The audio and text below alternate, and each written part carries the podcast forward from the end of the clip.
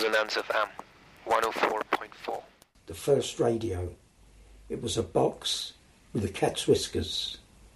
Well, it's a little glass tube on top of the box, and to get the station, you had to twiddle a wire on this end here against a crystal in there, and that would change the station. But there was always a fight because everybody wanted, there was only one set of earphones. This is Resonance 104.4 FM. My name's Jack Thurston, and this is The Bike Show.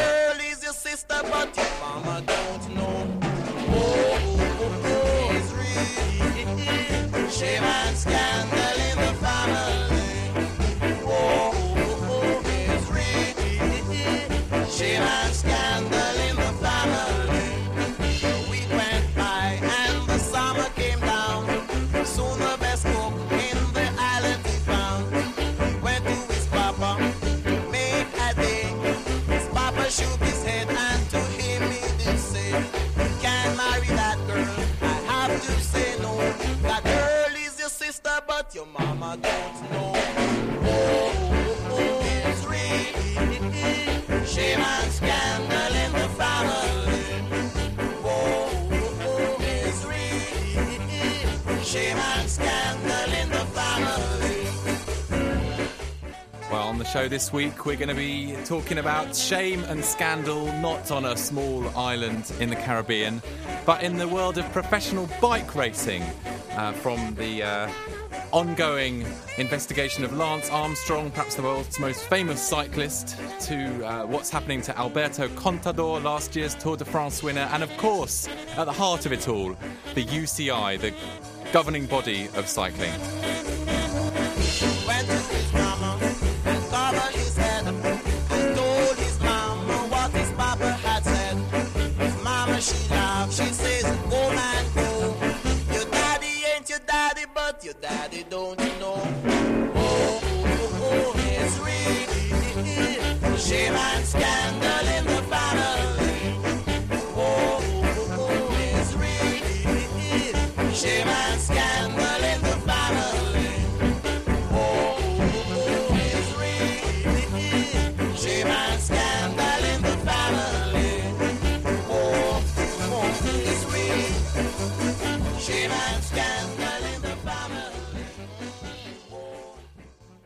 Well, it gives me great pleasure to welcome to the Bike Show someone I think is now officially a Bike Show regular, Lionel Birnie, cycling journalist of uh, Cycle Sport magazine and also Cycling Weekly. Welcome to the show, Lionel. Thank you for having me. Pleasure to be here. Great. Well, you've been down at Cycling Weekly headquarters today, so I expect all the latest in the uh, the scandals that are continuing to rock cycling. It's like Groundhog Day, isn't it? Unfortunately, it is. Every time I come on this show, I'm uh, I'm talking about the same things, but just the names change and the dates and the uh, the, the names of the substances. But the the general narrative is pretty much the same. Well, we hope to um, uh, bring some uh, more enlightenment and also fit in a little bit of time for talking about um, the cycle racing that might be going on later in, in the season. But before we get onto that, um, it's it's rather a disturbing subject that I want to raise with you, and I want to ask you to do something as as a listener to the Bike Show. It's two years um, this month since Eilidh Cairns was run over and killed by a large lorry that had failed to see her as she was riding down Kensington High Street in broad daylight. Well, her family has been working with their local member of the European Parliament to try and get a European Union declaration signed that would require lorries, heavy goods vehicles, trucks to be fitted with special sensors and cameras that would essentially remove the blind spot that is the cause of so much conflict um, between these large vehicles on city streets and cyclists. You may know that 4,000 people, mostly unprotected road users such as cyclists, motorcyclists, and pedestrians, are killed every year in Europe because of these blind spots. So something does desperately need to be done, and your voice as a voter, as a citizen, can help make it happen. So the declaration needs to be signed by half of the 736 MEPs by the 16th of February. There's been a good campaign going in the UK. A lot of MEPs from the UK have signed, a few haven't. Um, in London, Charles Tannock, MEP, a Conservative MEP, I think, hasn't signed um, up to this motion. And all of the UKIP MEPs as far as I'm aware, have refused to sign. So that's what you get if you elect a UKIP to the European Parliament. So you can write to your MEP, and the best place to do that is writetothem.com if you're based in the UK.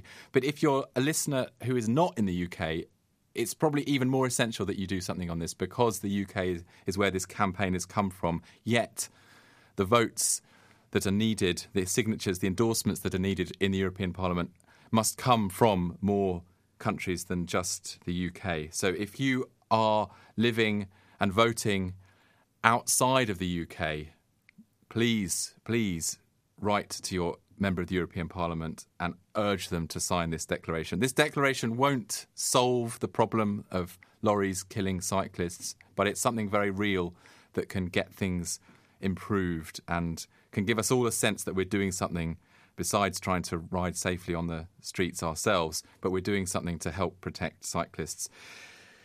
You can read more about the campaign and why it's needed, um, and more instructions on how to um, address your MEP. The letter, the, the model letter, has been translated into all 23 languages of the European Union. And you can find out more about that, of course, on the internet by going to the website of the campaign www.seemesaveme.com That's seemesaveme.com. And if you needed any other uh, reason to do it, then just think of the um, the poor cyclist last week who was run down and killed by a left turning heavy goods vehicle up in Hackney. And just get on the internet and write that letter.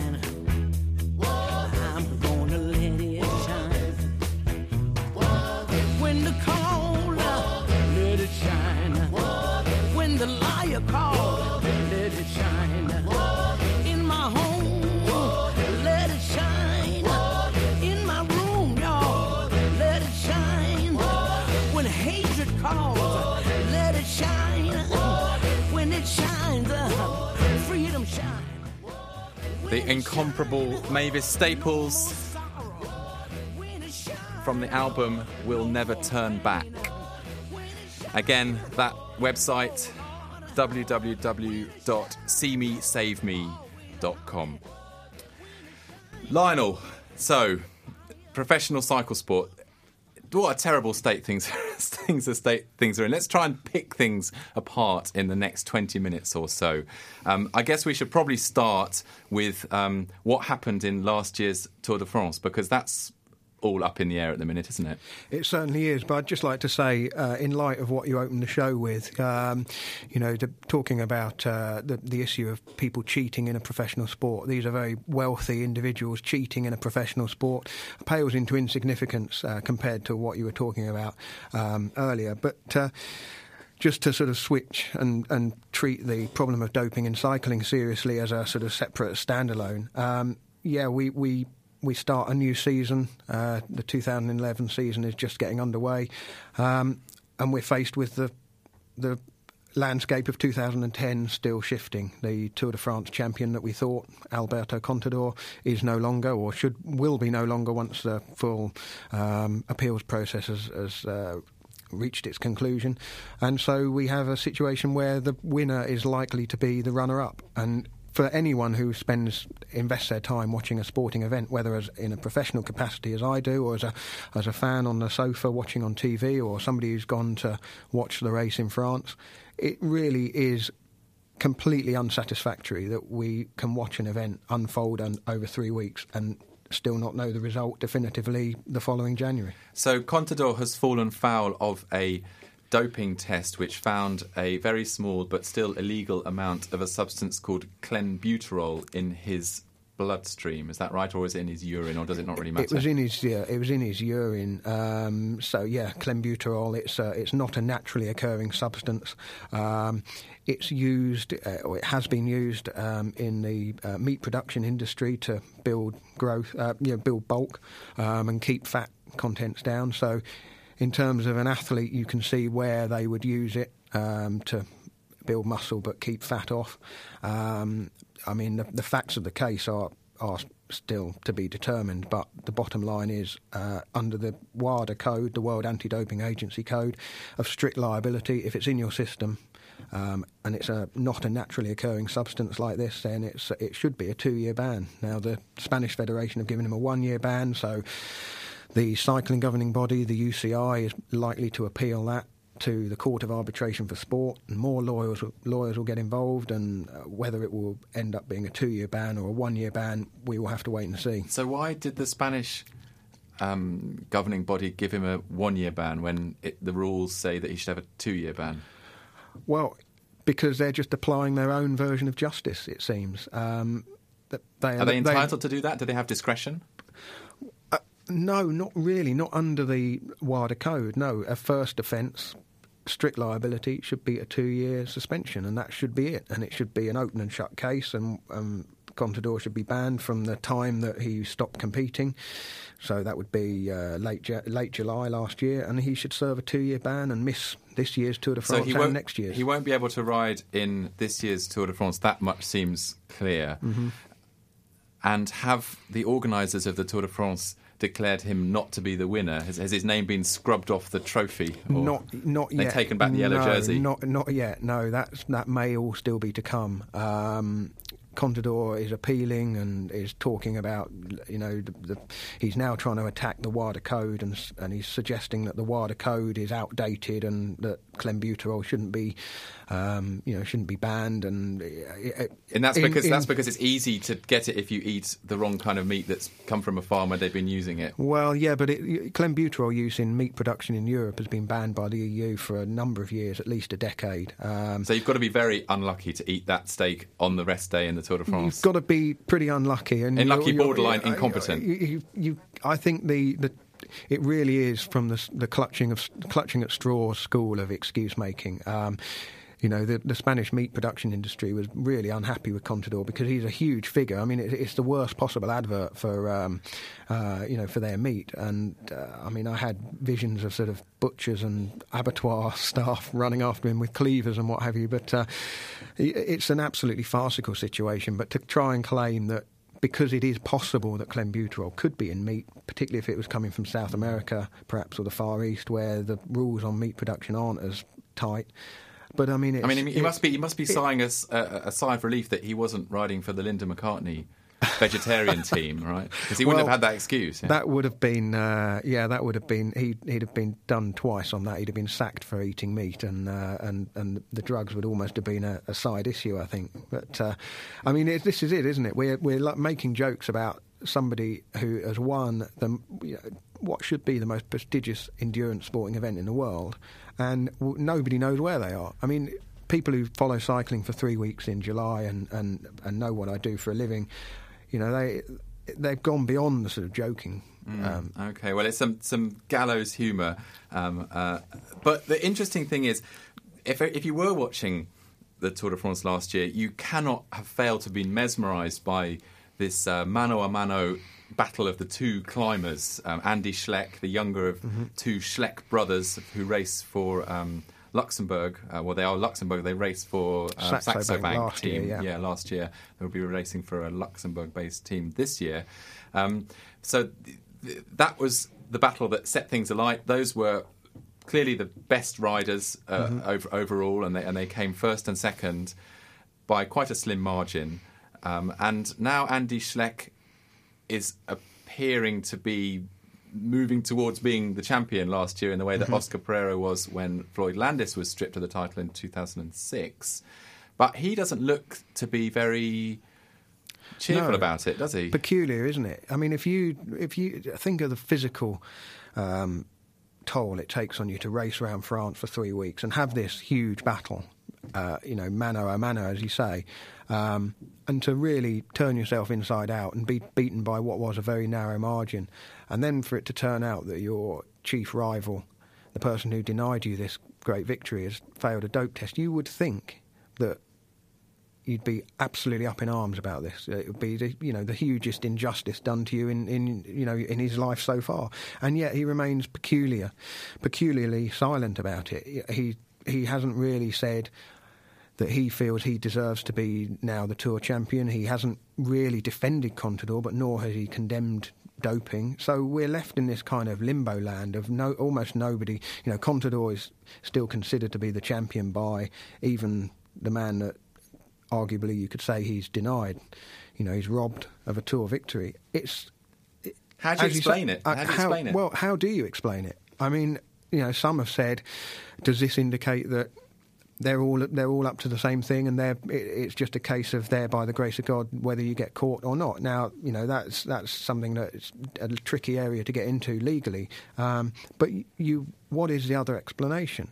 Is the is the explanation that basically um, they're all much of a muchness. They're all up to the same kind of thing. They all know they're playing the game, and that uh, Contador is just unfortunate to be to be caught with this particular substance. I don't know the answer to that. Andy Schleck's certainly not saying. I doubt he will a- would answer the question um, if it was put to him. So yeah, we are left in a situation where we have this great event.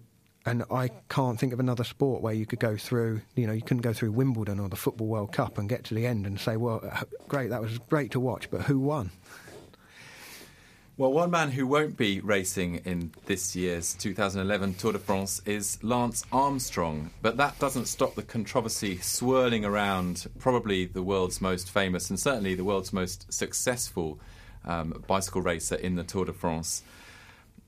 What's lit the flame under this um, uh, investigation, I suppose, is is the revelations made by his former teammate and um, also uh, champion in the Tour de France, subsequently uh, found uh, found out to have doped Floyd Landis. He conducted a very long and perhaps final ever interview about cycling and about his time in cycling with Paul Kimmage, himself um, a former professional cyclist who came clean about the uh, the, the, the doping situation um, in a book that got him roundly um, vilified by the by the establishment in cycling. What did you make of that interview? I thought it was an absolutely extraordinary read. I mean, it's thirty thousand word transcript of. Uh, Paul Kimmage's interview with Floyd Landis, um, in which Landis explains uh, an awful lot about himself and about his upbringing and about what it was about cycling that appealed to him and his journey into the sport and then his journey into the professional arm of the sport. And then the lowering of barriers um, which eventually led him to doping um, and also to a point where he didn't feel that doping was anything wrong because he felt it was absolutely endemic that it was across the board um, and that if you wanted to get on in the in the professional sport and if you wanted to win the Tour de France he says that was what you had to do. He says that that was the price of admission into the very top elite league. Effectively, yeah, he's painting a very a very clear picture of uh, a, an almost mafia-like existence at, at, the top of the sport, where everybody's looking after each other and everybody's looking after themselves, and uh, the rules don't apply to everybody, but are selectively applied. And he feels, uh, and again, this is this is his words. Um, yeah, he feels that he was uh, brought crashing down to earth because his face didn't fit. And it's an, it is an extraordinary interview. Um, it's not one that the mainstream media, uh, with you know um, libel lawyers to uh, to satisfy before publication, would have been able to publish. So it's it saw the light of day on a um, on a blog based in America. Um, but I know that Paul Kimmage wanted that interview to get out there because he spent that time face to face with Floyd and listened to what he had to say and came away with a feeling that this was a, a genuine picture of the of, of the situation Floyd found himself in. You spent some time with Paul Kimmage recently in person. What, what, what was he feeling like about? What was his view on cycling after having done that marathon interview? Well, I think uh, in 2008, he spent the whole tour with the Garmin team, and, and he admitted after spending the time behind closed doors with that particular team, which was um, running itself on a very clean basis and, and uh, was trying to roll back the frontiers and, and, and say that we are going to operate within very strict parameters of cleanliness. Uh, Paul's enthusiasm for a sport which uh, it's fair to say he's had a love hate relationship with he was back to it. He was back in love with it again, he was able to see the the good in um, in certain performances, and he was able to pick out the the bright spots. But I think all that changed when Armstrong came back because he knows, and uh, like his uh, compatriot David Walsh, they've done enough investigating of uh, the allegations into Armstrong against Armstrong over the years that that really, uh, and I have to say, I'm minded to agree with them that as soon as Armstrong came back, it just everything just went back to how it was before, and, and really the fight against doping, which had been very, very strong and quite strident, just melted away overnight. And I think that is the source of Kimmage's frustration now. And, and I think, it, like you say, that was Landis's final interview. I think uh, I can't speak for Paul Kimmage, but uh, he's given me the impression that you know he's ready to wash his hands of it. Well, the federal investigation of Lance Armstrong um, continues in the hands of Jeff Novitzky, who's a federal investigator who brought Marion Jones, this the uh, sprinter, to justice for her doping misdemeanors. Um, and there have been uh, a number of um, reports, and I think Sports Illustrated did the most recent one, where there are a couple of um, newspapers who seem to have gotten onto this story. And we are uh, the, the, the Armstrong defence um, such as it is, is um, is doing the rounds. And I went on the internet to find out, you know, probably the best presentation of the Armstrong defence. And let's have a listen to that now. You know what? I'm tired of people even telling me about Lance Armstrong and drugs. It's like, come on, man. He rides a bike thousands of miles around France as a sport. Anybody that's from the hood know who rides bikes everywhere? Crackheads or people that do drugs. So it's like if you riding a bike for a sport and you riding it a thousand miles around France, you probably are doing drugs. You're gonna have to do drugs. Matter of fact, I hope you are doing drugs because if you're doing that stuff sober, something wrong with you. So I think a lot of people need to get off Lance Armstrong, Lance Armstrong's back. You know, let him do him. He retired now. He won. Get over it, man. He's American. I'm American. What Americans do? We do drugs. Quit being ignorant, man. And I'm not being ignorant. It's real talk. I don't care about nothing else, man. Like he beat cancer. good for him, man. And I'm not trying to diss cancer people, not like that. But good for Lance Armstrong. I'm glad he did beat that. But let's be real. The dude rode a bike. He need drugs. He needs something to calm him down or to make him focus on riding a bike. Because if he did it sober, he'd probably say, "Why the f- am I riding this f- bike?" And get off the bike. So the drugs probably calmed that down and was like, you know what, riding a bike is a good thing. Riding a bike will make you better. People will love you if you ride a bike, and that's the drugs talking. I think everybody that rides a bike for a sport is actually on drugs. Anybody that rides a bike, period, is probably on drugs. Unless you're a kid. Like I rode bikes everywhere as a kid. Like if you're not a kid and you riding a bike, then you, you're basically on drugs. You know what I'm saying? You have to use drugs to make you want to ride a bike. Cause it's like, why not get a car? Even the delivery people that ride bikes, most of them is drug heads. Let's be real. Anybody you ever seen riding a bike regular, you look at them like, dang, that dude is on some shit. Why are they riding a bike on the freeway? Why are they riding a bike stopping at a red light? It's like they on drugs. So while people keep saying Lance Armstrong did drugs, it's like, duh. I hope he did. Because if it comes out he won all them races sober, something wrong with him. Because why would you ride a bike sober for thousands of miles, five, six, seven days, for hours? It's like, come on, man. Dude had to do drugs. Let's, let's be real. Lance Armstrong, you the best American that I ever seen because you do drugs, ride bikes, and don't care what people think. And that's all I got to say about that. Well, there we have it. Um, you're listening to The Bike Show here on Resonance 104.4 FM with me, Jack Thurston, and Lionel Birnie, special guest in the studio this week. Lionel Birnie, um, a cycling journalist, writes for uh, Cycling Weekly and Spy- Cycle Sport magazine. What's the future for Lance Armstrong? He's not going to be racing a, a whole lot more, is he? Well, he's, uh, certainly not going to be doing the Tour de France, but there is a rumour that he, he'll do the Tour of California. But that will all depend on how far the investigation has uh, has moved. I mean, we're it, depending on who you believe, who you listen to. Uh, there could be indictments at some point in the next month or so. And has, has he begun to feel the pinch in terms of commercial sponsorship and that kind of thing, or, or has that not really happened yet? Difficult to say. Certainly, uh, the the fact that the mainstream media in the US have, have turned completely. Uh, the New York Times and the Sports Illustrated and Wall Street Journal articles have been really quite damning uh, for his public, you know, uh, the, the, people's perception of him as a person. Um, and when when his public profile goes down, the commercial sponsorships will fall off as well. I would imagine. One of the things I found very interesting in the Landis interview was um, the indictment that he makes against the UCI, which is the governing body of cycling. Do you want to elaborate a little bit on that? Well, yeah, I mean, uh, the UCI is supposed to be governing the sport, um, but like a lot of sports governing bodies, it's hidden away in Switzerland where it's basically running itself.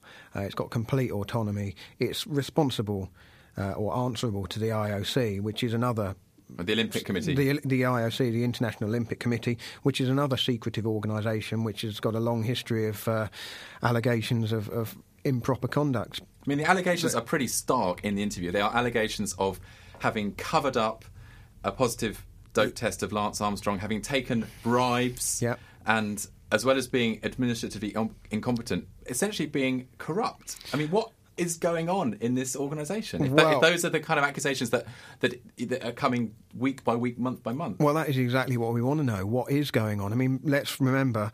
Lance Armstrong made a donation, in inverted commas, to the UCI of uh, $100,000, some say $500,000.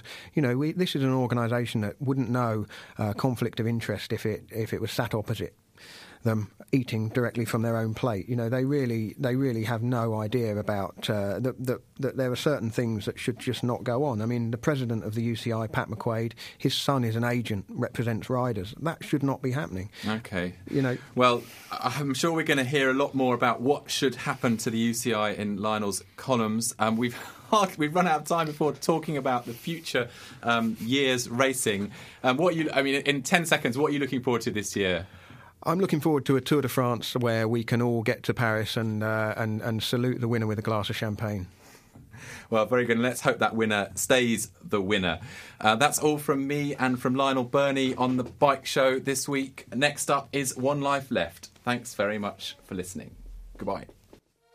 KPR radio station classic for classic rock and classic funk. That's quite a mix, but it's great for your ears. Listen up. You're going to stay with us. We're going to have all the hits and all the. Oh.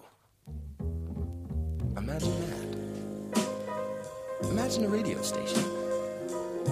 Resonance 104.4 FM.